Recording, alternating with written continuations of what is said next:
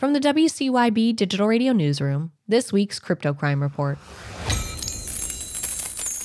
Crypto Wallet Trust Wallet said an organized crime unit in Rome socially engineered its user who lost $4 million, according to CryptoSlate.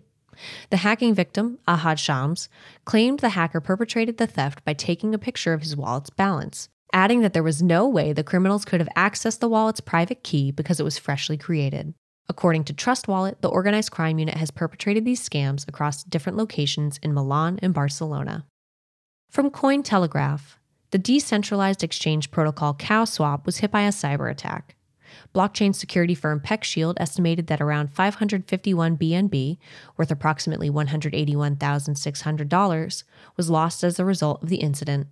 After stealing the assets, the hacker moved the funds to the infamous crypto mixer Tornado Cash. An investigation into what happened is ongoing. CoffeeZilla, a YouTuber and crypto investigator, revealed that American mixed martial artist Dillon Danis promoted a fake NFT project without disclosing that he received $1,000 for the advertisement, Cointelegraph reports. In the promotion, Danis tweeted out a digital image with a website URL, which he says literally spells out the word scam. A further investigation revealed that the website was newly created, which is an important clue to check when confirming the authenticity of new projects. From the Wall Street Journal Abraham Eisenberg, a man who authorities say publicly admitted to manipulating trading on decentralized exchange Mango markets and draining more than $110 million of cryptocurrency, is facing U.S. criminal and civil charges. Eisenberg, who is 27 and a resident of Puerto Rico, will be arraigned in February.